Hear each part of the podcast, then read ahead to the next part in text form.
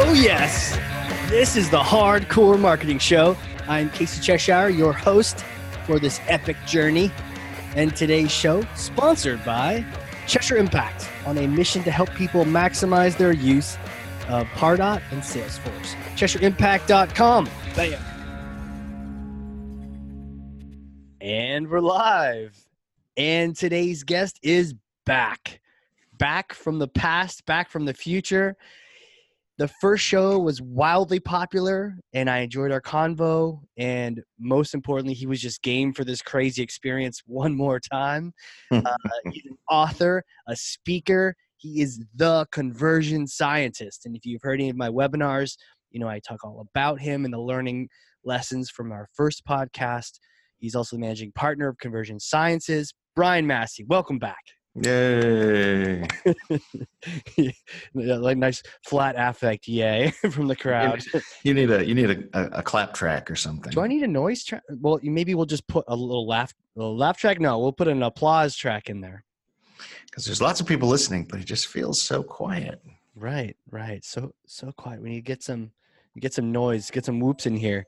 Well, I gotta I gotta say, um, what's really cool about this is I, I dressed for the occasion. And, and, for those of us joining us on video or those on audio, you won't know, but maybe go check out the video this time.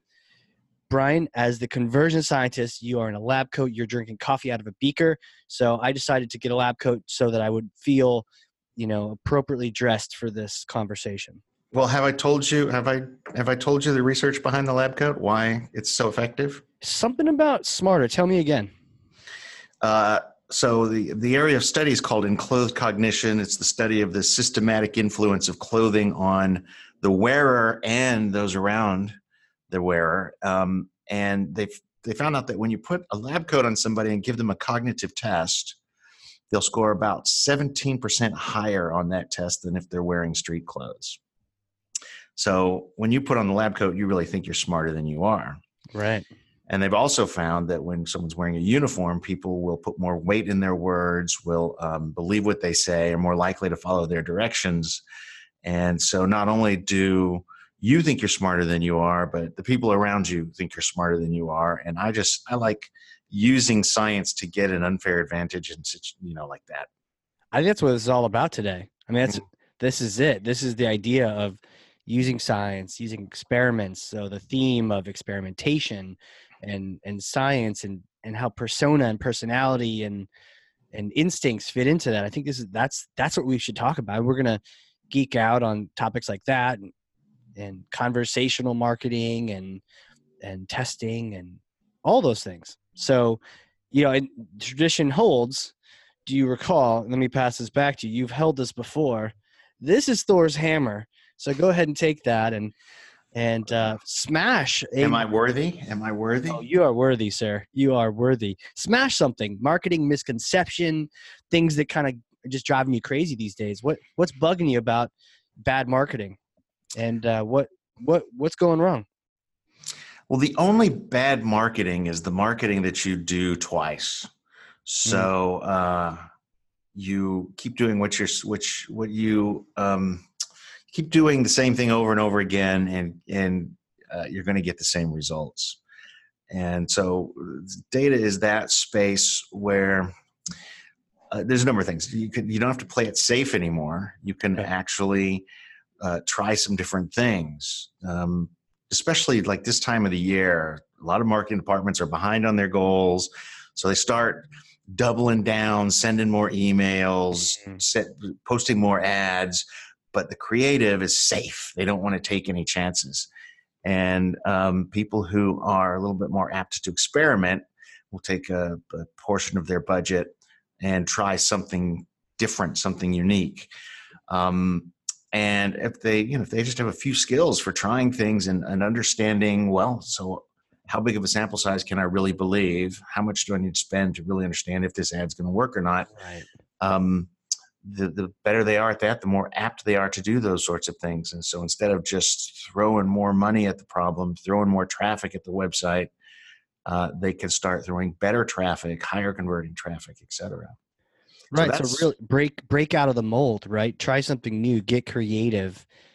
Yeah, you don't even have to be crazy, but um, you know, on Friday afternoons, I tend my you know the, the phone stops ringing and the appointments are scarce. People leave a little early, and so you catch your headspace expands, and you start to get these different ideas, better ideas. Um, that's kind of my golden time of the week.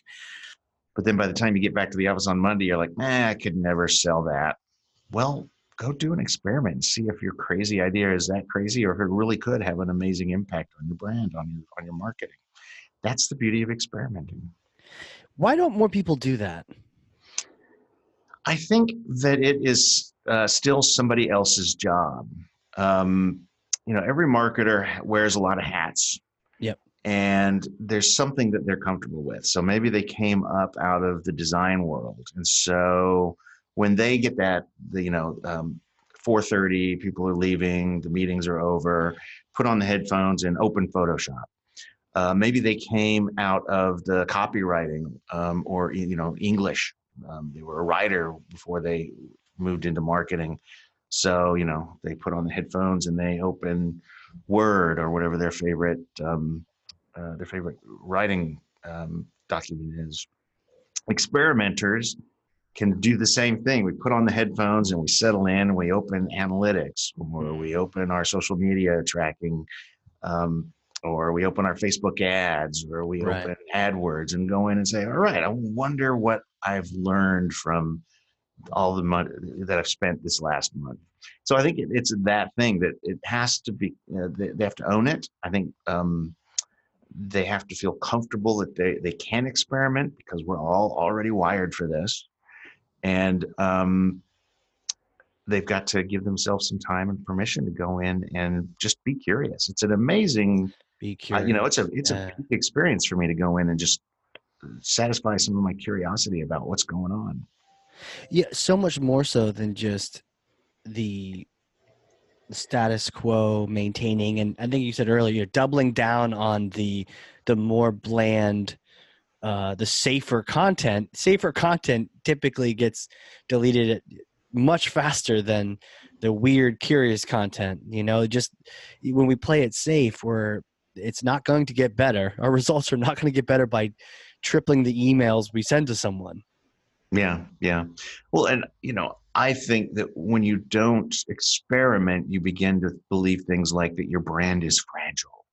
So I can't send like one crazy email. Maybe I'm going to send an email that is like really personal. I'm going to use first person. I'm going to talk like a human being, and I'm going to make a joke. Right. well oh that's gonna that's gonna turn off our business to business customers Yeah. um, i think we way underestimate the the um, uh, overestimate the fragility of our brands if your brand is that fragile then you've, you've got a bigger problem than than one or two emails That's true. Yeah, yeah, that's true.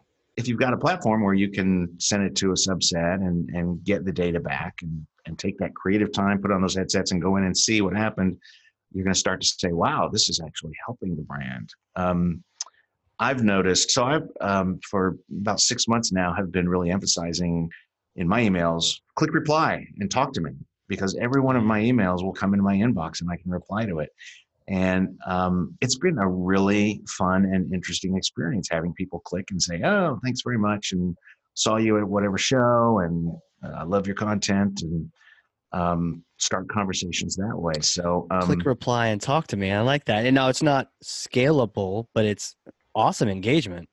yeah, but I mean, uh, only if you're in a, only if you're a giant brand does it become unmanageable.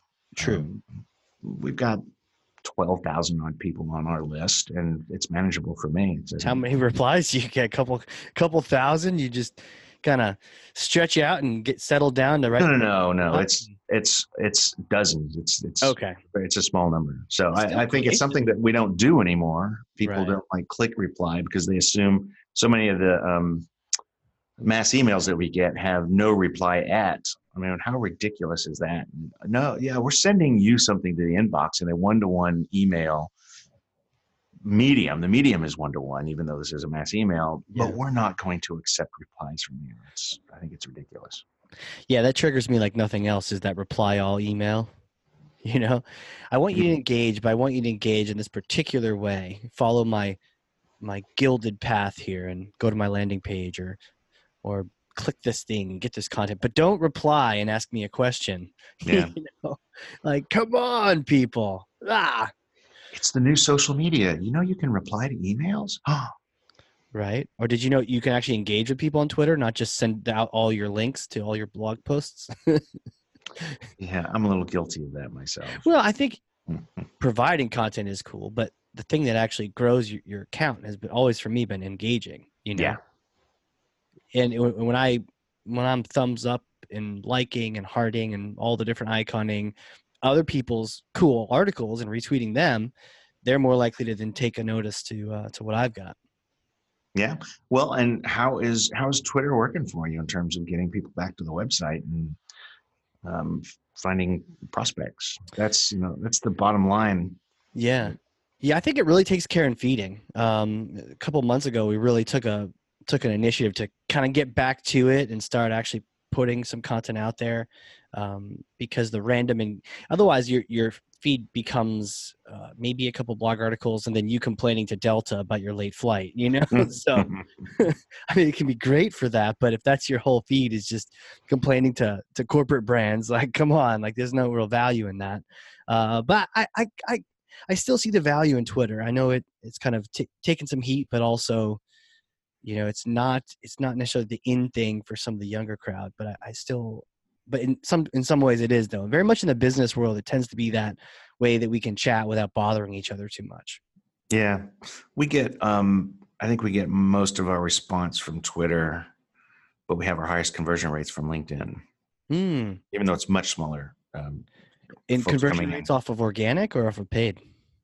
Uh, all it's all organic. We aren't doing any. Man, it's expensive to advertise on LinkedIn. Yeah, yeah, yeah. You know, I was actually there was a podcast this morning I was listening to. It was uh, Jason Calacanis's podcast, and he was interviewing uh, I forget his name, but he was the director of demand gen at at Calm, which is that meditation app. I don't know if you've heard of this. It's a Oh. meditation app on the there's like a hundred of them, but this one's pretty popular. It's called Calm, and so they they have like a subscription type of thing where you can get mm-hmm. some meditation. They're like guided meditations, which are really fun to make fun of. But then I've listened to a couple. They're they're kind of cool. They're just like, okay, focus on your breathing. You know, close your eyes.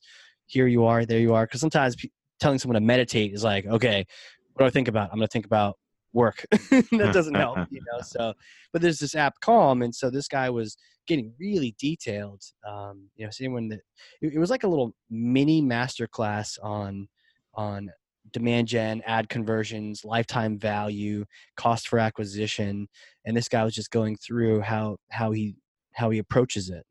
And uh, it was interesting. It was interesting. So I don't even know why I started talking about that, but whatever we were talking about, um, Calacanis is interesting. Yeah. Yeah. How so? I just I just like the way he looks at things. I like his contrarian attitude. Um, you know, he's uh, yeah. I just I find him very interesting in his approach. Yeah. Cool. Very cool. So, you know, this point you were talking about earlier about, you know, finding some time for me, it's like getting in that flow state. I like that Friday idea. I think maybe we start a trend where, you know, everyone else is kind of, I don't know, checking out on Friday. And, you know, maybe you let that sort of task driven side check out, but you do more of that experimentation on Friday. Maybe we Mhm. call it Freaky Friday. I've never heard that movie before, but maybe we call it something like that where we just all kind of we do that and we we share our, our thoughts and our experiments on Twitter or something where we're just like, hey, uh, this is experiment I'm thinking about, or this is what I'm thinking about. And we kind of all encourage each other. But like for marketers to do that on Friday would be kind of a cool thing. We could have this Different- mass peak experience. Yeah. Put on the headphones and open your favorite whatever app. That's Yeah. kind of that's actually a really interesting idea. Yeah. And then maybe at the very beginning you could you could scroll through some of the Freaky Friday Freaky Friday marketing things that are happening and see what people oh I'm testing this Facebook thing and I'm testing this conversion thing or I have a, I'm going to brainstorm this stuff and it kind of inspires you to then go and get in your own lab and and test some things out. I think that's a great idea. We should do that. We should like send an email out and kind of like sponsor. Yeah, I wonder if there's some sort of like uh, if you could do it on a like a Slack or something like that. Um, Oh, that would be cool. But then you got to get people to sign up for your Slack. or a Twitter chat or something like yeah, that. like, uh, maybe just a hashtag, you know. But actually, though, having doing something interactive like that kind of ruins the ruins the purpose of like just like getting into headspace. Maybe Right. yeah. Kind of like put it out there then check out you know? You, you can't can't do your brainstorming if you're still looking at twitter 10 minutes later. Mm, like, yeah. turn off the social and you know and put on the cool music and, and get get going get crazy. You know it's funny actually i did that last night um you know sometimes there's always this maybe we should talk about this too there's always that idea of like you got to plan.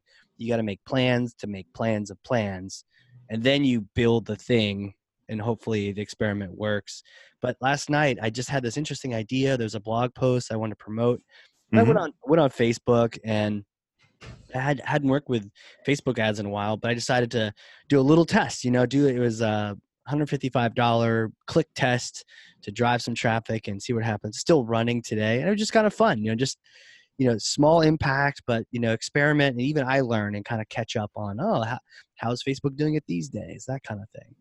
Yeah, it's you know we did it as yeah, that sort of thing as kids. It's like, what can I build today? What happens if I, you know, use this bucket in the sandbox and and stack it on top? How tall can I make this? Um, and you know, we lose it in the pressure of our day to day jobs and our fear that um, our ideas won't be accepted by our teammates and our Mm. our bosses and um, we did a podcast with um, Dr. Diane Hamilton, and she's got a curiosity code index Yes. thing. Has she been on yours? No, but I'm I'm I'm about we're about to because I love that episode. By the way, so what what no, is it a numbered episode or just look up?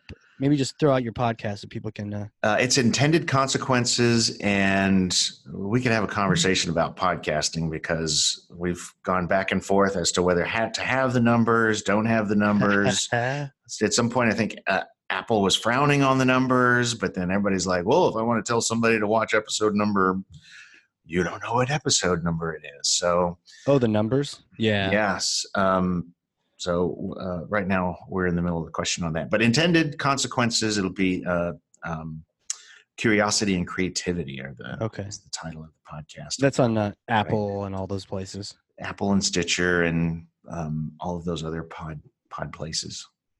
Got it. Google. So you I have like the new Google there. podcast app. Oh, you do. I'll have to check that out. Yeah, well, we should definitely talk about podcasts. But I, I want to bring it back to the reason you even brought up Diane in the first place was about. Um, it's almost like that the element of being a kid, and, and as you mentioned that that movie Big came to mind. You know, um, and if you haven't seen this, you- you're out there, please go watch this as research for work. Just leave work early, watch this movie.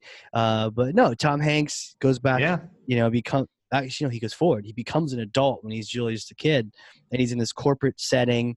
And I remember my favorite, one of my favorite scenes is when they're presenting this new toy. He gets a job at a toy store for being silly, and the and the CEO is like, "I'm silly too," and they kind of have a silly moment. So uh, he's in this meeting, and they're like, "Well." The depth charts show this, and uh, this is what our, our studies show. That um, it was a transformer type thing where Mhm. was a a, uh, a dinosaur that turns into a building, and he's picking it up, and the arm falls off, and he's like, he raises his hand like a kid. Question, um, what's so fun about this? and they're like, whoa, well, clearly our our research shows X, Y, and Z. But he was just a kid, not afraid to be incorrect or, you know, be kind of dancing in the politics of the organization and just say, hey, this isn't fun. How about Yeah. an insect? And then immediately everyone's like, whoa, an insect? An insect that turns into a, a robot? Oh my gosh, it's great. And then the people that pitched it in the first place were so furious. It was it was a good scene, you know, it kind of reminds us to to be like a kid. Well, and that is exactly a situation where marketers need to be smart because agencies or their paid search team or their research team are bringing them data. And if they don't have a little confidence around experimenting, they don't know how to value that data. So, you know, Ooh, research from yeah. focus groups, it's small sample size, it's people pretending to be your customers. It's um, the human brain wants to tell you what they think you want to hear because we're all social and nice people. And so focus group data is it's not reliable, but it is a data point that can guide you towards okay, this is the direction we should go. These are the things we should test. Now, where can we find something more quantitative, larger sample size? Could we put this in front of some of our actual customers, a lot of our actual customers? Um, the things that then make the data feel more believable um, give you more confidence on it. And that's a part of the learning curve of experimentation is understanding this relationship. But we already know. I think I, uh, last time i was on i told the son the story about my son sean and you know he was trying to decide between two motherboards for this um, this computer he was building this really important computer. Right. And uh, one was four star one was five star but he knew to go and check how many reviews were driving uh, those ratings. Yeah. So he knew intuitively to check the sample size, although he would never use that language. We, we, already know how to do this. Chip off the old block right there. I guess so. He might even be smarter than me. He's killing it. Version 2.0. version 4.0 4.0 well I, this is this is a good topic i'm glad we sort of evolved into this it's like okay that's experiment but then using data i wonder if I mean, even just the word. I mean, data and and focus groups and all these things come into play. Do is that like something that we're not as clear on? You mentioned to be able to do this testing, you gotta you gotta own it, gotta be comfortable, have some confidence, understand. You, you have your ideation, but then you also need that data side. How, what do you suggest? How do people get that confidence on that on the testing and the data and the numbers side? So I think the biggest barrier is number one, um, confidence that you don't have to be um, a data scientist or a PhD to do this. Okay. Um, you know, we give out lab coats to our, our customers and, and, partners when they've demonstrated that they have earned their lab coat. And these are people who don't Seriously? have a college. Yes. Yes. They don't have, there's people that, that don't have a college degree. There are people who are Russian literature majors from all walks of life wow. and they can get it so i think that's the first step is accepting that you're able to do this and then the second thing is when you when you do experiment a lot of experiments fail uh-huh. they, your, your great idea that you're sure was going to work doesn't pan out and that kind of gives you a, a uh, you've got to be comfortable with that failure. You've got to be okay with with like, oh, you know, I spent I spent $155 and and two hours of my time in the week and turned out that that wasn't a good idea. You've got to get comfortable with that and know that as you work through those, you're going to hit on those things that are like, whoa, now I'm a genius. Um, I think that's the other thing that kills that experimenting. Uh, if you measure it in terms of the things that we're typically measured by, then um, right uh, it can it can shoot you down. So that's those are the main things. So a lot of experiments can fail. Just being aware of that, and it's okay in the science world. I mean, ninety nine different tries, and you know, number one hundred, you know, gets you penicillin, or however many times they tried, and they looked mm-hmm. at the orange in the fruit basket. Um, it's okay in that realm. I think sometimes that politics enters into, you know, if I'm wrong all the time, I need to have some wins but the wins do come. I, I like what you said. It also matches what we said earlier. Just don't do it twice, right? Learn from if it doesn't work. Well, what what part of that didn't work, and what can I take with me going forward? So that way, it's a lesson. I mean, if this Facebook ad does nothing, uh, I will have learned way more than one hundred fifty-five dollars. Um, actually, I made it per click, so they haven't they don't have any money yet but i will have learned way more than uh, than that spend in terms of the advertising, the positioning, setting it up, the targeting. Uh, it's a you know it's a great lesson learned anyways. But mm-hmm. um, but to your point, yeah, things will fail. Just don't do it twice, and, and learn from it each time. That's cool. Yeah. Well, and when you when you do have successful experiments, there's nothing more impressive than like dropping into your weekly or your monthly uh, report some of these graphs from analytics or heat maps from Crazy Egg. Uh, it's it's quite impressive, and everybody everybody gets it. So um, like, dang, you did that. Do it again. from our brand, from our brand research, that's one of the things that marks our clients is that um, they're smart and they want they want to be smart. They want to they want to like align with those sorts of things. And so all I'm trying to do is show more marketers that uh, they already are pretty smart. Already are pretty smart. I like that. Well, as a as a as a manager, do you want a a team of safe marketers, or do you want a mm. team that has a bunch of experimenters in it? Really, what do you want? It's a great question. it is a great question, and it's not. It's it, it as a as a manager, I think you're going to have to learn how to manage experimenters because if someone spends two hours and a thousand dollars and you know every week for three weeks and there's like oh no winner oh no winner oh no winner um, you have to like figure out all right is this okay right. so you, you um, I, I, think there's a, a, set of skills there um, that um, maybe I should maybe I should spend a few blogs talking about what I think uh, I think are so. the skills because um, I can't I can't enunciate them clearly. It always comes back to get comfortable with failure. You know, it, so- sounds a lot like baseball. I didn't play baseball growing up, um, well, on a team per se, but uh, my son's doing a little softball. But yeah, the whole the whole baseball thing, right? I mean, these people. Uh, if you look at batting averages, I mean, what's a good batting average? It's, I mean, they're they're fractions, they're decimals, they're you know, uh, it's not even a majority of the time. It's like, oh, majority of the time I get a hit. No, not really. But uh, but it's a greater than zero. And same thing with pitchers. Um, you know, no one's perfect, but more often than not, they're striking people out. So it's like, can I get that? You got to get that occasional home run. I mean, what they talk about, like Babe Ruth and Big Papi in Boston and all those different people. I mean, it's the occasional home run that won the game that made that guy a star, not the fact that, you know, the other eight times he was at bat, he struck out like a like a noob. Yeah, and I, you know, I think that's an interesting metaphor because you know, if you were a Cubs fan for for decades, you could be sitting in the stand collecting box scores, and that's one of the things that baseball is known for its mm. data richness, and people you know, track the box scores, they track the earned run average, they check the they track the uh, strikeouts per game, they you know all of those things. You're right.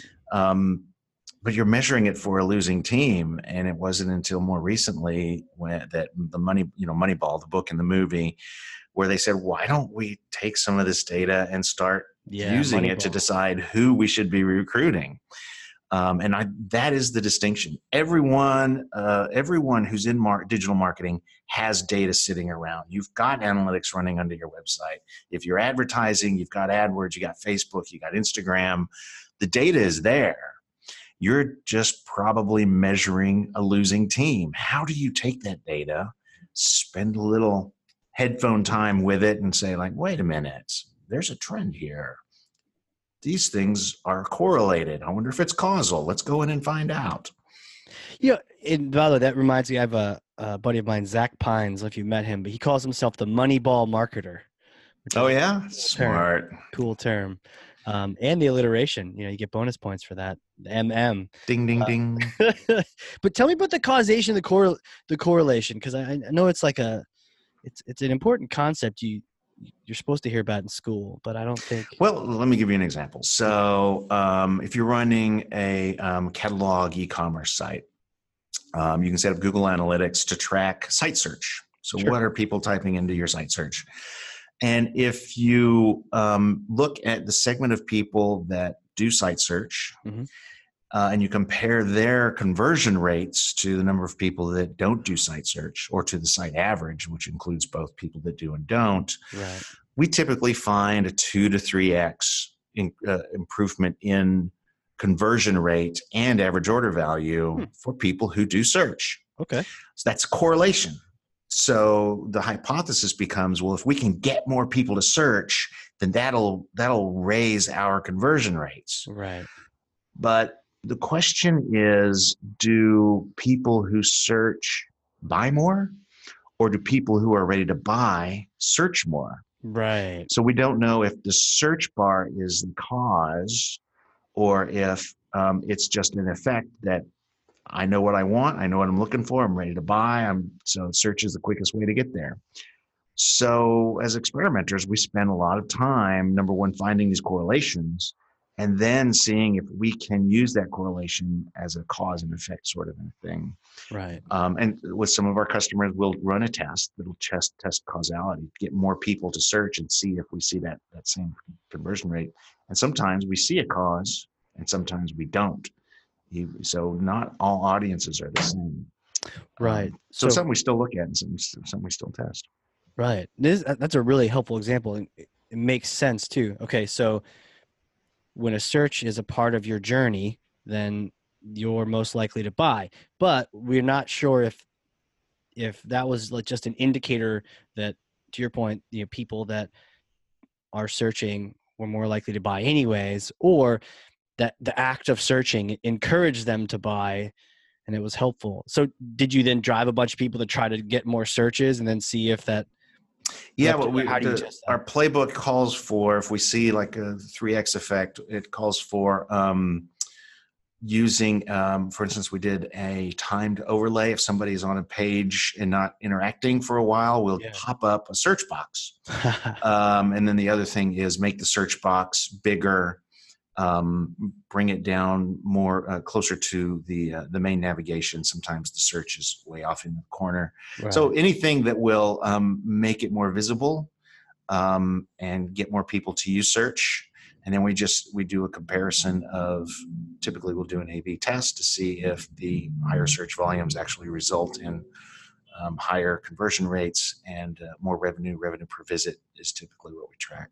Do you re- recall what the case was in this situation? Uh, yeah, one. So uh, I think the general rule is this: um, how important? The, the question is how important is discoverability in this particular case? Hmm. So one of our clients was Tigon, and they're like Etsy. So they're a website of stores. They're ah. a, a site of stores. So discoverability was really a big thing because you know you wanted to go and, and find out if they had shoes or if they had um, salsa or you know sure. there was a, a, wide variety of things that were offered on that site. And so in that case whenever we made search more evident put it in front of more people it definitely drove a higher revenue per visit. Um, on uh, uh, apparel sites and stuff we have had less discoverability. Doesn't seem to be um, as as important. People are more browsing. I think there's more browsing behavior than um, finding specific categories of things or specific shops. Got it. That's our current hypothesis. Got it. So you make a hypothesis and test it out, and and but don't just assume that that part was the cause. You know, this kind of ties into a lot of the work we've been doing lately in marketing automation and CRM.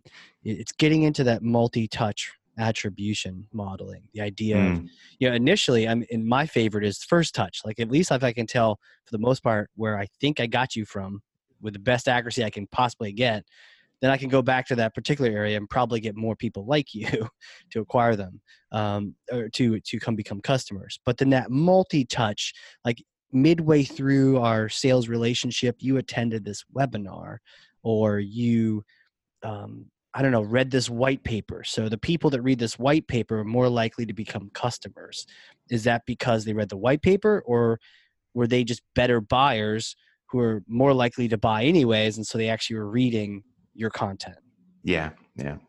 Well, and uh, so attribution is is thorny and I'll I'll be honest with you, we don't spend a lot of time with attribution because mm-hmm uh, you can spend a whole lot of time and only get incrementally better at understanding those things. Sure. What we prefer to do is um, take the funnel apart. So, first thing you want to do is make sure that you have measurement all the way through. That's actually a bigger problem than you know how many visits how many touches which pieces of content which pieces of which, where, where people interacted with you that's more important and that's the biggest missing thing is we, we often can't have don't have visibility all the way through to the crm Got to get an idea of, of how things are being closed.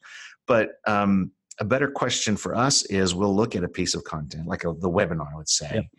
and um, we will ask um, how how valuable was that? In other words um, uh, did that particular thing drive a large amount of traffic right. uh, revenue, lead generation, whatever you're optimizing for. Um, and um, if you find things that are either underperforming or performing really well, those are both um, op- opportunities for optimization. Right. Um, something that's really performing well, you can often find additional um, uh, results from that by optimizing it. So we tend to look at the pieces as a part of the funnel, and also um, we tend to have specific paths for specific things. So there's a little bit less, uh, you know, like a homepage. Traffic can come from anywhere. Attribution's Right. a nightmare. right. Um, but it's just the way it's just the way people enter it. So that's a situation where you you just got to really pe- pull it apart. But Mhm.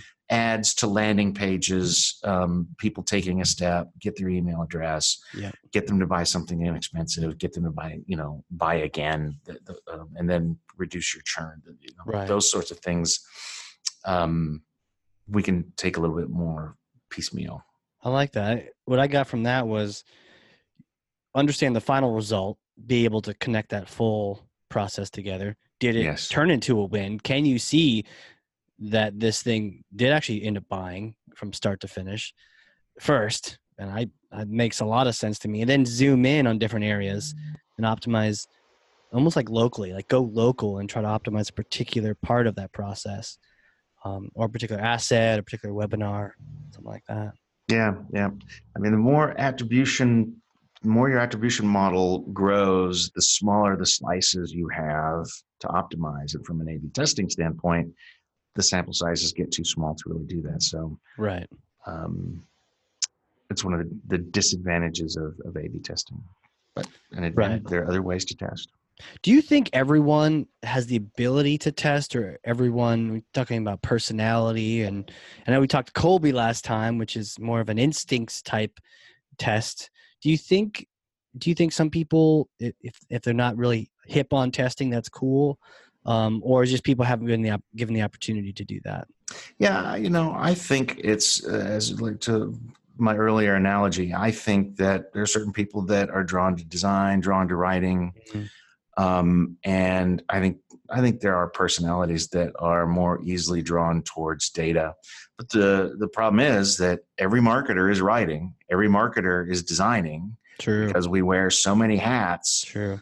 um, you know, if they're not doing the design work, they are reviewing and and uh, approving and modifying. So um, it's just another thing marketers have to do, um, and I would argue it's every bit as rewarding and creative as design and writing and, uh, project management's even pretty creative. So Yeah, you know, I, the rewarding part, that, that's a really good point. I think sometimes the cha- uh, challenge for me was before we were able to connect to revenue at the back end, I didn't know if I was having any effect. All I knew was activity metrics. And it was like, okay, well, I sent a million emails out, but what did that even do? But now we start seeing some ROI.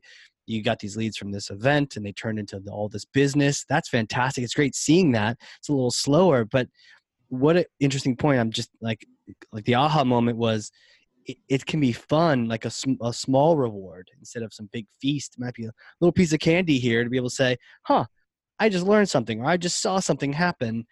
And, and you kind of get a little bit of that feedback loop that where normally marketing we're so we're so big picture you know sales gets that immediate high of go hit the gong you know you close this deal. Even if it was like a six month deal you have that understanding. Sometimes when we're in the lab and if we don't have a defined test we're just constantly trying to iterate but we don't but if you have those wins it can kind of be kind of kind of mark the occasion. Yeah, yeah, it's you know, it's a the question is where do you get your dopamine squirts?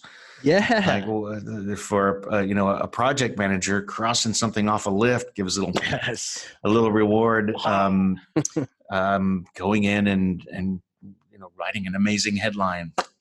Um, and it's it is absolutely the same with data. And for me it's uh, it's, it's it is addicting because I I'm always interested in going in and all right what what am I missing here? What could be what could be causing this? There any correlations I'm not aware of. So I, I can see you going into your, your office with you know floor to ceiling books and sitting back in a, a high back leather chair with like a, a brandy and going like why are these results happening the way they're happening kind of like like sort of sifting it around in the glass and being like ah I, I know it.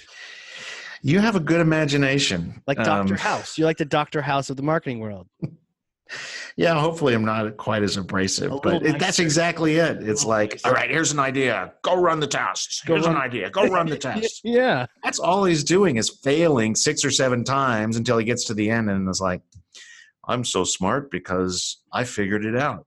Yeah. It took Uh, you, s- could- it took right, you it 10 could failures. it could be an infection. Go test for that. Nope. Not an infection. All right. I mean, the whole, sh- if, if he just immediately guessed it, the show would be over in five minutes. Exactly. Exactly. There'd be no so drama. it's the same with data. There'd be no there's there's drama in data. That's a great analogy. I'm gonna go watch that show a little bit more. You should. You should. And if next show we, we chat together, you you have a limp and a cane, I'm gonna go, oh. But you one thing that I do find fun and, and exhilarating when in that kind of space is writing with dry erase markers on windows. Like it- Yeah. he he did he did that, or he'd be like standing on some random, you know, the shelf of a conference room, writing on a window. How cool is that? You know, your backdrop is the outside world as opposed to some, you know, opaque dry erase board in the office. Have you tried it though? Yeah, you can't see Everything's it. Unreadable. You can't read anything, but it feels so it's cool. actually the worst place to write anything. but it feels like you're breaking the rules though. So someone in housekeeping is like, "Oh, what's going on? Should I erase this? Yeah, right. Should I? you don't don't. not even- wash window. you don't even know. Um, yeah, yeah, drawing on drawing on windows. So, all right. So let's get into podcasts. I I think you had mentioned earlier you're doing some research and and and people that see you. What was that? People that see you just they buy from you, or those that see you present. Oh yeah. So um our our like sixty percent of our long term customers, customers that have been with us for like three years, Okay. came into the fold after seeing me present. Wow. And I mean I present somewhere between 12 and 20 times a year. So Okay. it's not like I'm I'm out on the road all the time. The sad part is that they contact me a year to 18 months on average after they saw me Oh, speak. jeez. so it is a long lead time sort of a thing. And we're like, all right, so how do we how do we maximize this? There's apparently something about um, seeing me in person that builds trust, um, and then that and that you know that bodes well, and, and they stay with us long enough for us to to really build a partnership. Um, and our thought was, well, maybe we can use the podcast to do that Right. and um, uh, you know i love to do uh, podcasts like this but Mm. we thought well why don't we accelerate that maybe this is a more scalable way to do presentations um, and hopefully if if more people are hearing it it won't have this 18 month lead time uh, Right. before they they reach out and call Or it does. But- get more of them. So yeah. yeah but i you know i have a long view um, and so i'm fine with that if it's Mhm. if that's what it takes so we invested in intended consequences and um, you know so much of our blog has become seo oriented that i'm glad i've got this new creative outlet where i can have fun uh, have interesting conversations i always write a and record a, um, a specific intro where i get to just do whatever i want there's no Yeah. SEO saying, "Well, what concept are you going after? Is this competing Keyword, with our other pages?" Keyword. Keyword. Keyword. Yes. Yeah. So um, that I like, and uh, we've been we're, uh, we're right at six months. It is a, a long-term investment, so we'll just It have to is. see. The thing that I hate the most about podcasting is how unmeasurable it is. Mm. No feedback. There's no. Uh, we don't, we don't have the, the analytics of podcasting in the podcast players. There's no way to get that data back. We get a little, we can get plays out of Apple. Right. Um, so it's for that segment of people, but Like you get Um, downloads, but you don't necessarily know how long they went. Exactly. And, you know, a podcast player will download The whole thing. all the episodes, you know, every time they come out and just Yeah. they get listened to, they get, Oh, I hadn't thought of that. You're right. Like if, if you subscribe in Apple and it's going to auto download, it's going to just they may not have listened. Oh no, that you, you're shattering my world. That's a good point. so glad I could do that I that don't for have you. four listeners. it really is just my dad and his app downloading automatically every time on his three laptops. yeah, but I mean, it's got to get downloaded before it's listened to, so it's True. uh, it's a feasible proxy right.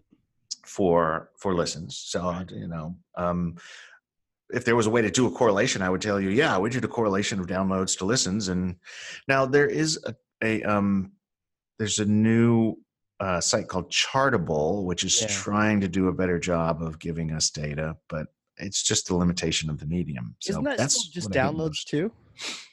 It is it is downloads, but they also uh, it, it yeah it is downloads. They are they they do a little prefix on the URL, so I think they're getting some insight into listens as well. Right. Okay. Listens. is- Um, and they um, they have a really nice um, uh, URL shortener attached to data. So as you share on on social media, you can see how many people are opening that MP3 file. Got it. Okay. Yeah, yeah. I, I'd seen Chartable, and I think we're gonna probably set it up. But it kind of aggregates all your data. Our our podcast. Who, who are you? Where are you hosting it at? We're at Libsyn. Libsyn. Okay, I'm using Podbean. There's something all of the podcast hosts seem to be like still using their 1990s designs. I Yeah. don't know what the Yeah, deal yeah. is. They're focused on the back end. I guess that makes sense. well, they're they're all they're still all like overseas. I think um, overseas productions. I think. Oh, are they really? I didn't realize that. Yeah. So you need you need some mainstream Palo Alto funded podcast hosting platform. I guess Anchor might fit that. I don't know if you heard of Anchor.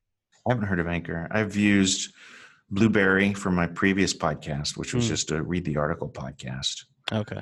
Um, but that actually grew pretty pretty quickly. I, I might do some some episodes. I might experiment with some episodes where I'm just reading some of my best content into the microphone because I, I like I listen to ten books on audio for every one that I read on paper. So Me too. Me too. I, and sometimes I'll just re-listen to some of my favorite books on audio just because uh, it puts me back in that world if it's fiction or you know the narration is great and you just want to hear that again. And you've got a great voice for narration. Why? Thank you. Thank you, ladies and gentlemen. so, um, what one thing I wanted to tell you about there's um, you should check out there's a awesome combo I had with Michael Greenberg a couple episodes ago, and uh, he is so far beyond me in the podcast world. Like I'm geeking out on. I love it, um, but in terms of using it for content creation, hit and the whole show is called "Don't Do a Blog, Do a Podcast." Mm-hmm. start with a podcast and then use that content and then repurpose it all and you can go from an hour long conversation into many mini articles as well as uh, i think he said if you have an hour or 50 minutes you can do you can actually do a, like a mini book like a like a booklet or um, uh, an ebook is what he said so there's all these different things where you can just repurpose that whole conversation get it transcribed and then get it out on social get it out on you know all the blogs and all those other kind of places and you didn't have to like create it from scratch and start from the editing side Yeah, I think that the Trints and the Transcribe Me um, of the world, um, what's the other one? Rev, I guess.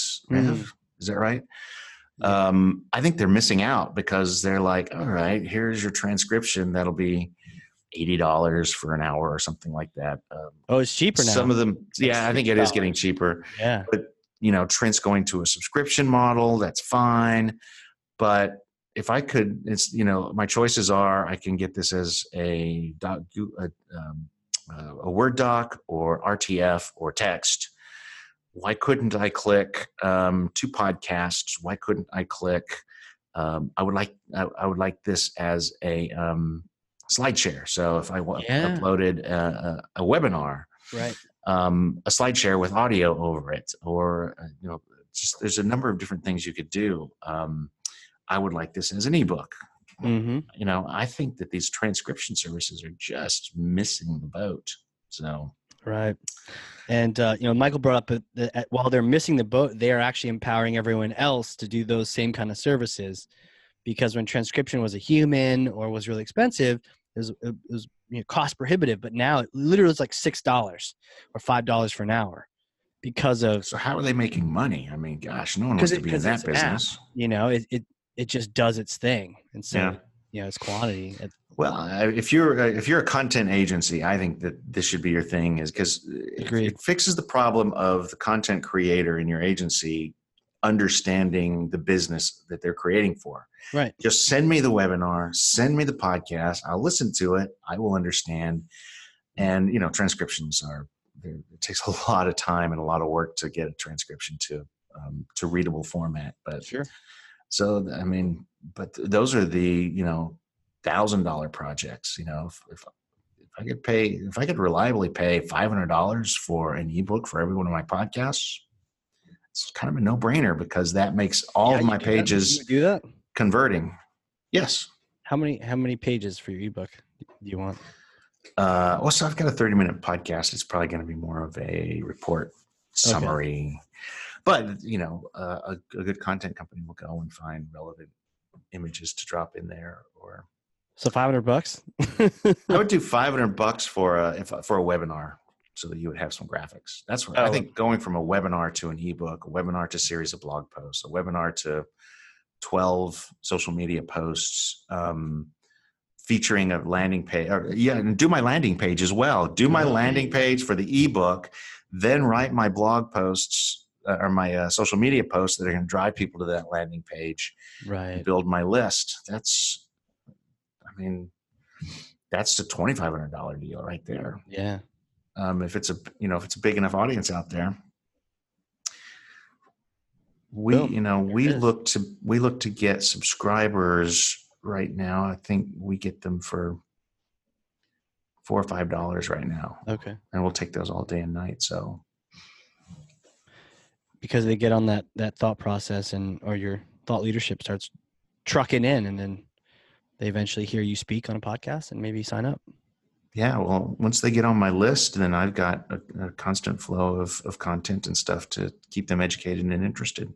How's the podcast going? How, how's it been? You know, so it's growing great um, and we are um, syndicating it on webmaster radio Okay. um, actually taking that content over to landing page optimization is the name of the, um, the show on webmaster radio and that already had a following uh, tim ash founded that and yeah, yeah, yeah. yeah um, so he he gave me permission to take over that that feed so oh wow.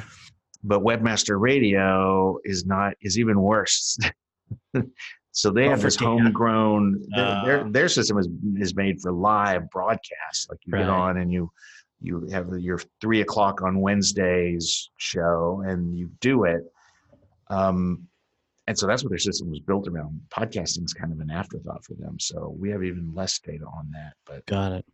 um, You know, I did a webinar two days ago, and and and I'm I encourage people to ask questions on it, so it's not just that really boring. I do video on it, so you can see my crazy face, and just trying to make it very lively, very much different than a boring class at school, a boring webinar, corporate, right? Just trying to just mix it up.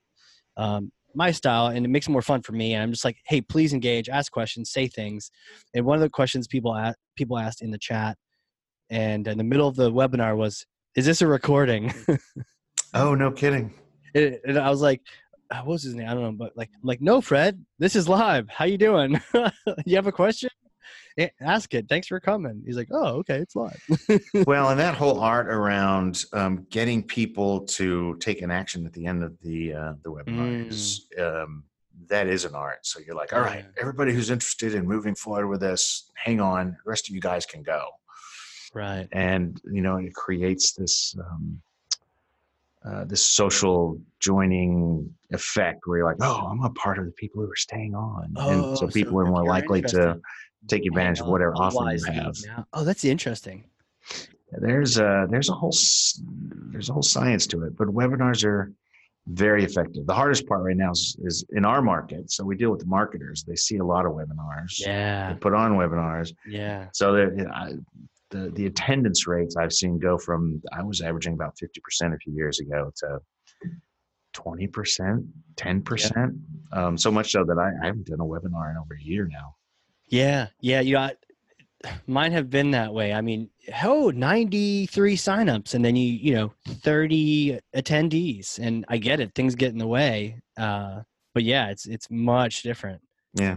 And you can argue that, well, at least you got their contact information. But on the webinar, again, human voice and teaching them something, giving yes. something of value, and then being able to bring them to to make a decision at the end is that's really what you want. Right, right.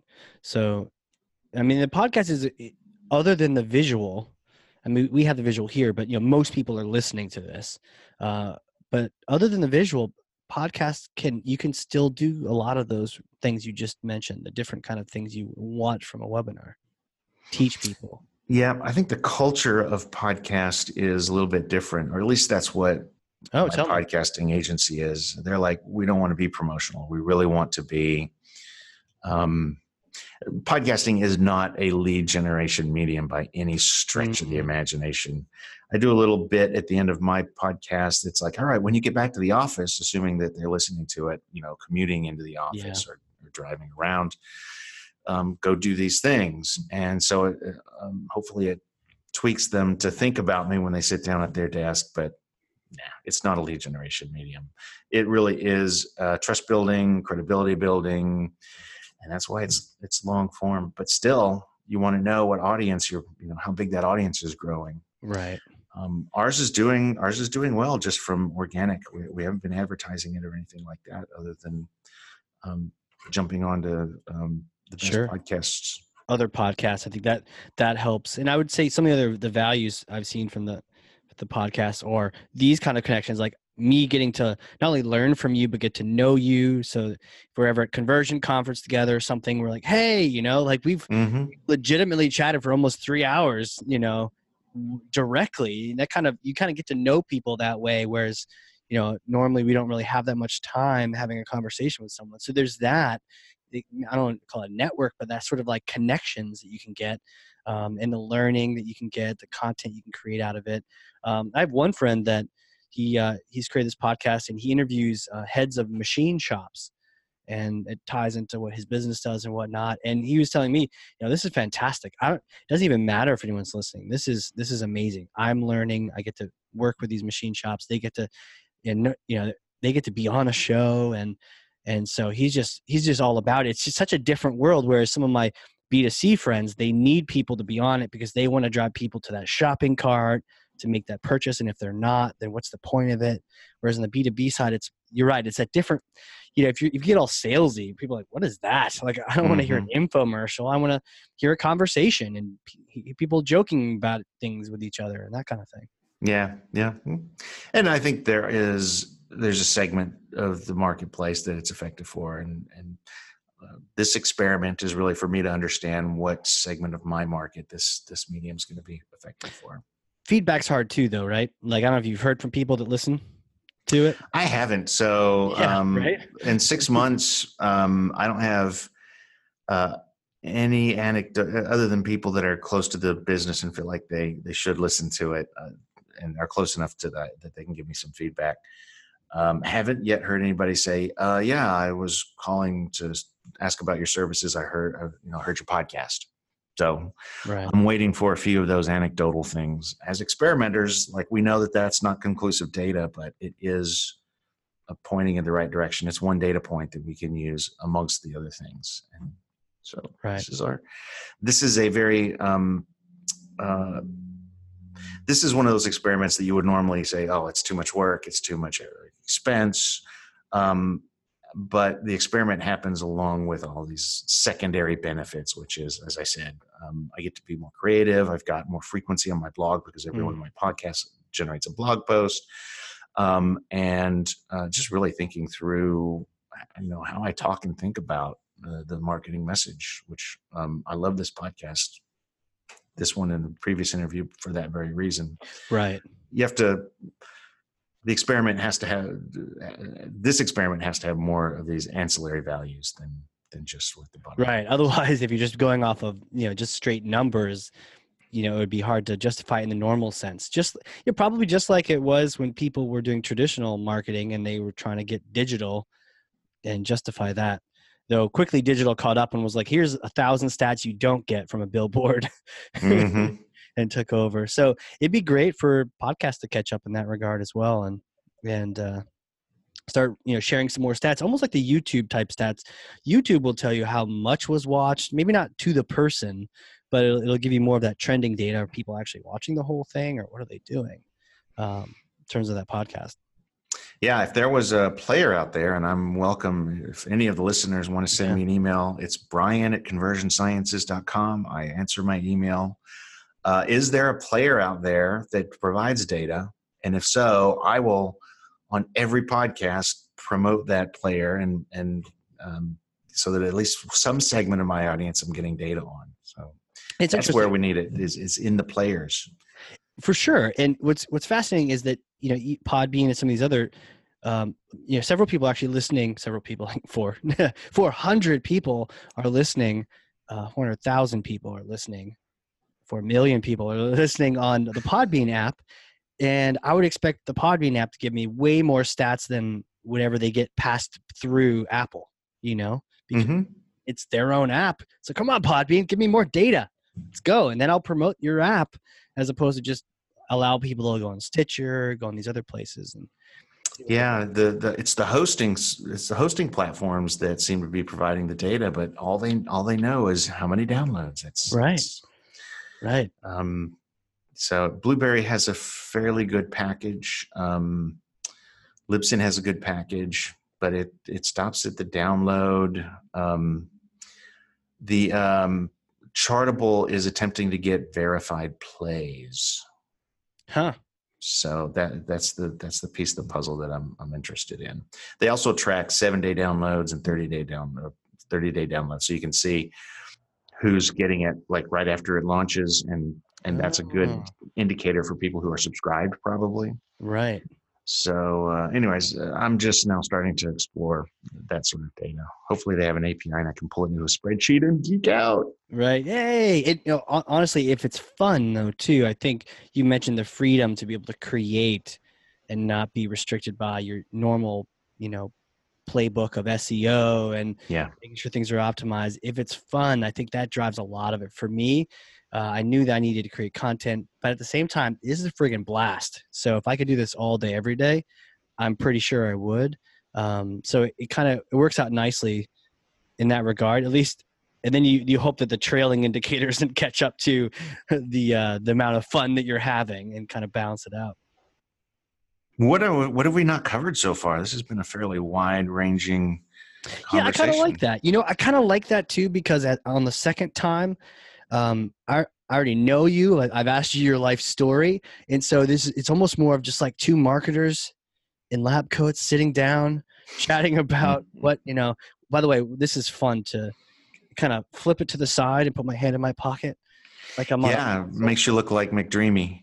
Yes, yes, yes. Here I am, doctor. But yeah, I like the freedom of these too, and uh, it, we can kind of just go off and just explore and actually have that even even more unscripted conversation. So I think the the one thing that we haven't necessarily chatted about yet was just what it, what's exciting you lately, and you know maybe that was already answered by the podcast that's happening now. But I don't know if there's anything else that that is exciting you, and I'll and I'll share one of the things that is kind of crazy with me too. Um, you know, I think so. I started writing about conversion optimization in 2006 on my blog, Wow, and we I really wasn't even born built. yet at that point. Uh, you look great, man. I do. I age well. um, yeah, back you know closer to the turn of the century, and um, you know we built uh, this business on early adopters, Mm, and I think we're starting to see more mature. Um, not mature is not the right word. We're seeing the mature market come in, like where people are like, okay, we're you know we've been talking about this. It's part of the budget. A little more traditional, rather than you know we were getting contrarians and like all right, you're going to come in here and you're going to throw things around and use data to prove me right and all that stuff. Now it's um, there's a lot more people building conversion into their marketing plans, and so for me, that's pretty exciting. And all. Yeah, I was just saying, do you like that, or do you kind of miss the rebellious youth that were your original customers? You know, that's a great question because culturally, we are really still kind of set up for that um, that contrarian sort of of approach. Um, but you know, as we add people and um, as we bring in more um, less contrarian customers, um, I think that's going to to shape our culture. But that's a, that's a great question. Culture is is everything we enjoy, and I think our our longest lived clients are those that are um, more like that uh, that have brought that brought us in that are contrarian that are, are right. the ones trying to, to do new things. And we just have to see how the mature market looks for us. It's a, it's that that temptation you know you grow up the food chain the bigger and bigger companies that maybe get more and more serious. Um, and then eh, yeah not always but sometimes you get those larger ones and then you're just like how do you become that? You don't want to be that that large agency you know that doesn't really have a soul. You want to kind of keep it keep it loose and real, but you still need to be able to speak to those customers. But it sounds like that kind of culture you have is what enabled people to earn those lab coats and to be creative and think outside the box. Yeah, I think uh, we we design it where teaching is a big part of it. So um, you know that's what the the lab coat symbolizes, and I, I think that's why we have so many clients that have been with us for three, four, and five years. That's amazing. Um, yeah. Uh, because we're teaching them something every week when we're on the phone with them. And you keep finding wins for them every week? Or oh, we don't find we, we don't find wins every week. Oh, okay. We, we sometimes don't find wins every month. I mean, that's one of the first things that we have to teach our clients is like we're going to say failure is good because we've learned something, but ultimately we are searching for those wins. And um, right. Um, in the first six months that we're with someone, we've got to find enough to to make the numbers work out. After that, they work as we become more of a partner and we're helping. You mentioned billboards. We had a client that was like, "Hey, we're we're putting up billboards. Can you give us some data that would tell us which of these billboard designs is going to be most me- memorable?" Hmm. And we're like, "Yes, we can do that." Um, so we were able to give them some feedback on that. So, would you do like some display ads with the same pictures, or? Oh no, we just did a usability uh, usability hub study. Uh, it's called a five second test. Huh. So you know, you bring a panel of twenty five people to look at one, and you're like, they see it for five seconds. Then you ask them a few questions. So, what was the brand? Wow. Um, uh, what do you think this company did? What was the offer? You know, so it simulates what you would have on the freeway. Uh, and oh, and what would you do if you wanted to take if you wanted to take action when you got you know afterwards? Um, and so we could see if one outperformed the other. In right. this particular test, both designs performed about the same. So, so in that regard, you're like, well, we te- they're both the same. I guess you don't really have an answer for them, or you just say the answer is they're. No, we go back and say you can you can go with either one. Um, I actually I knew it, and I said you should try something more different. Like you want a bigger difference between. God, they're two. like very much copies of the same almost. And they were they were they were similar enough that I didn't think there was going to be an effect there. But um, they said, "Well, these are these are what we have, so try these two things." Well, that's okay. At least you know one of them internally probably had the political backing to it, so I'm sure they were happy to hear that that ad didn't lose in the yeah yeah. but that's what we, as a partner you know they, they come to us with with all of their data questions. And so it becomes about more about having a team that can answer these questions and less about how much money did you make me this month? Although we never we never lose sight of that. Huh.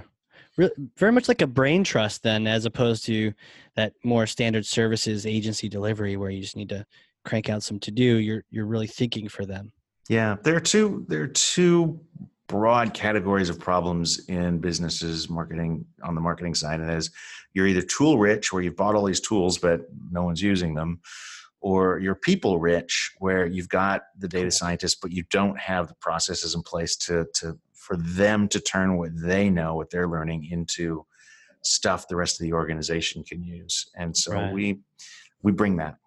We're very focused on on actionable results um, and we're going to make those tools you're going to get so much value out of the tools you've invested in wow. so i didn't mean for this to become a commercial it's certainly not what it is but oh yeah um, no worries no I, I, usually, I usually do that i get to turn it into a commercial by just because i get curious i'm like no tell me more about this and and uh, yeah it's okay it's all good yeah but as an experimenter that's that's another part of your value it's like well we've invested in adobe analytics or we have mm-hmm. google analytics and we've spent all this money setting it up and we've got crazy egg and and you know i'm going to go and i'm going to make these tools deliver better results for us. Right. Right. And then not jump to the wrong conclusions and cost yourself more money. Well, yeah, you get to make some mistakes.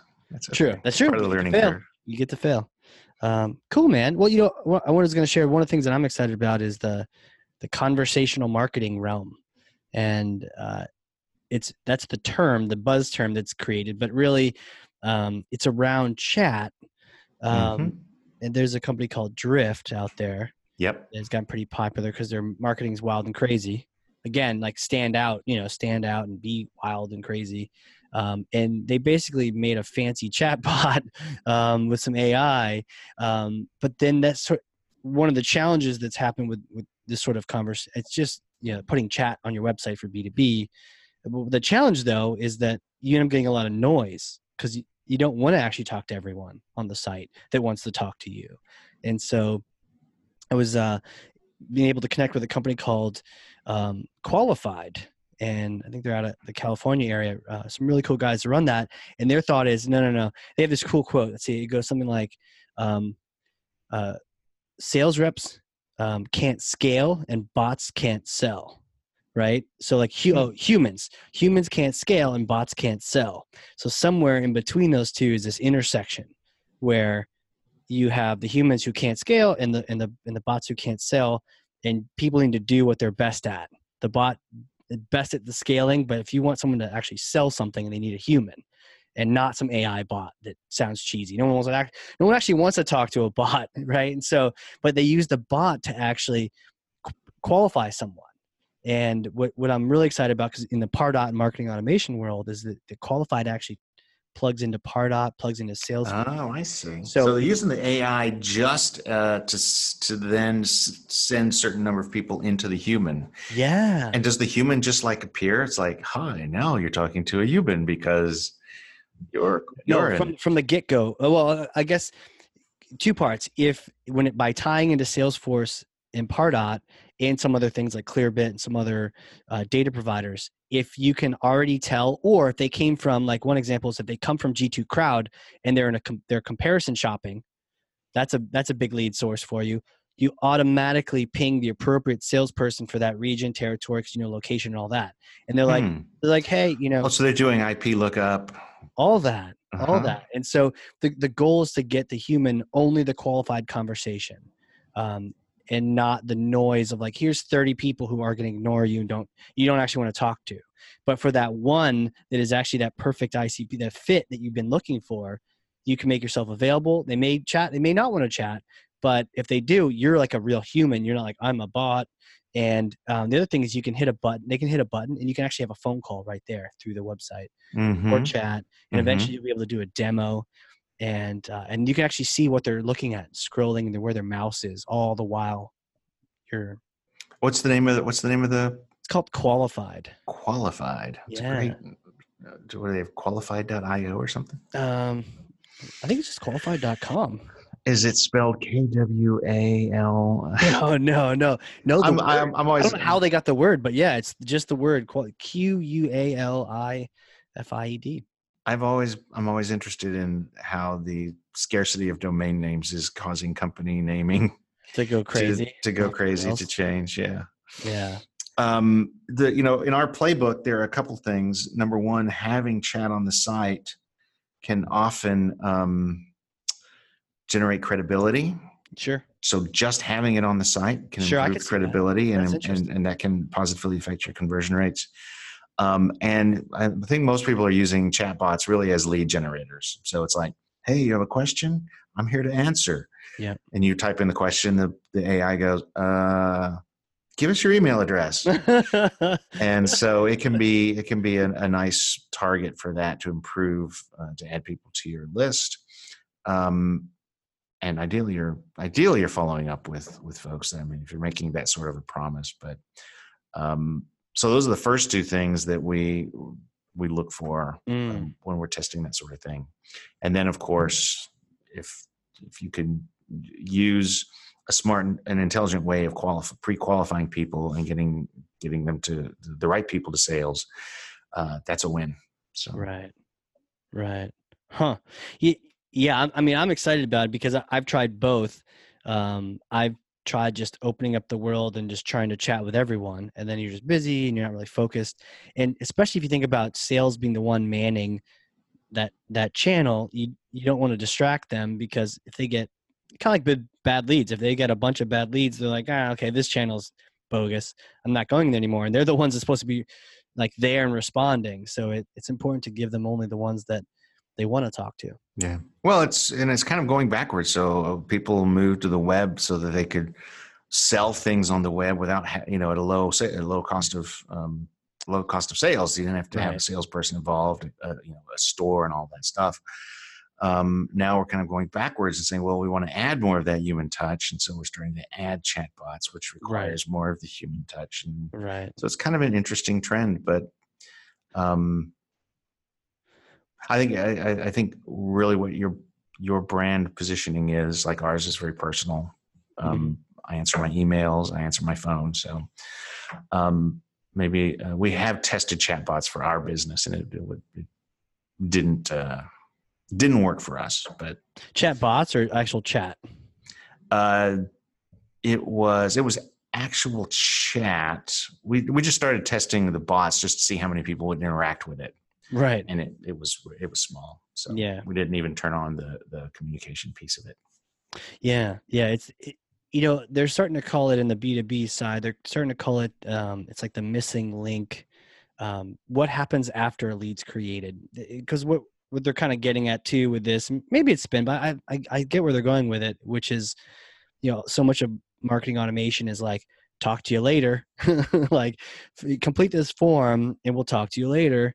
Um, but if they complete this form and they're exactly who you want to talk to, why would you want to talk to them later? Maybe mm-hmm. they want to talk right now. And so there's a little bit of that, the mixture of, you know, why are we sitting a drip every week and every month and you know playing the slow game if some people are doing the netflix binging and they want to know now some of this information I, I think it's brilliant. And, you know, the, the best time to ask somebody to do something is exactly after they've done something. 100%. Yeah. Cialdini calls it liking. We like you more. We give you more respect because of the fact that we chose you. And we would never choose a loser, right? So that's why we love um, Thank You Page um, thank you page questions, uh, thank you page surveys. Ask, you know, on the thank you page or your receipt page, ask what almost kept you from buying today. You'd be wow. amazed. You'll have a very high response rate, and wow. you will be amazed at what you learn about what you're doing wrong. The, lots of people will get through your purchase process, no matter how screwed up it is. But then, if you can find out what almost kept them, you can start to understand what's actually driving people away. Wow. I think that's it. I think we we end there. I mean, mic drop. I don't know if you looked at the clock, but time time flies when we get to to uh, chit chatting. Uh, what time is it? Oh, we've been talking a while. Yeah. So how about yeah? So do we throw some URLs? You know where people can connect if they haven't heard the previous. You know, where LinkedIn, Twitter. Um, obviously, well, know, I, I want I want everybody to come over and uh, and listen to uh, intendedpodcast.com. Yes. Yep. Uh, for the Intended Consequences podcast. It's on all of your apps. Go check it out. Um, what do you got coming up? What kind of uh, or what kind of interviews have you had and uh, coming up? Actually, I'm talking with Lance Loveday with Closed Loop, and I actually have one uh, where I am just interviewing a a line marketer, someone who is like, I think many of the listeners to this, she just wears all the hats. And right. I said, I'm just going to talk to like the guy on the street, sort of a thing, and yeah. have a whole podcast discussion about what's in the way, what keeps people from experimenting, how you deal with it. Um, oh, cool! And it was actually from that podcast that I really had this realization of this this headphone time. So yeah. um, uh, I think a lot of people relate to that because they'll hear themselves in that. Excellent. What, what episode or who is that? Or that one actually has not been published yet, so that'll be coming yeah. out in July. Okay, so yeah, but subscribe now, we'll be on the the receiving end when that comes out. Yeah, if you're listening to this in August, it's out. Go oh, check sure. it out. Yeah, intendedpodcast.com. Listen to this, it might already be out. yeah. um, so that and of course come and read all of the content uh, you know our podcasts and, and content also available at conversionsciences.com um, and s- screw social media send me an email brian at conversionsciences.com I like that. You don't have to put that in the show notes though so the the spam monsters will get it Well, there you go. And you know what? I'm Casey at Cheshire Impact. So, boom. It Bam. Love it. two guys in the lab coats aren't afraid to talk directly right. to you That's right. And what, what did we say? We said you are Dr. Bunsen Honeydew, and I get to be Beaker. Beaker. Boop, boop, boop, boop. i don't think he actually talks Listening to the Muppets here today. Um, if you've learned something, I know you have, share this with someone. I literally have pages of notes over here. Uh, I've been learning, so hopefully you've you've heard some things. Share this with people. Be a thought leader in your circles on your LinkedIn, and get this information out there. But uh, for everyone else, this has been the Hard Corps Marketing Show. We will catch you all next time.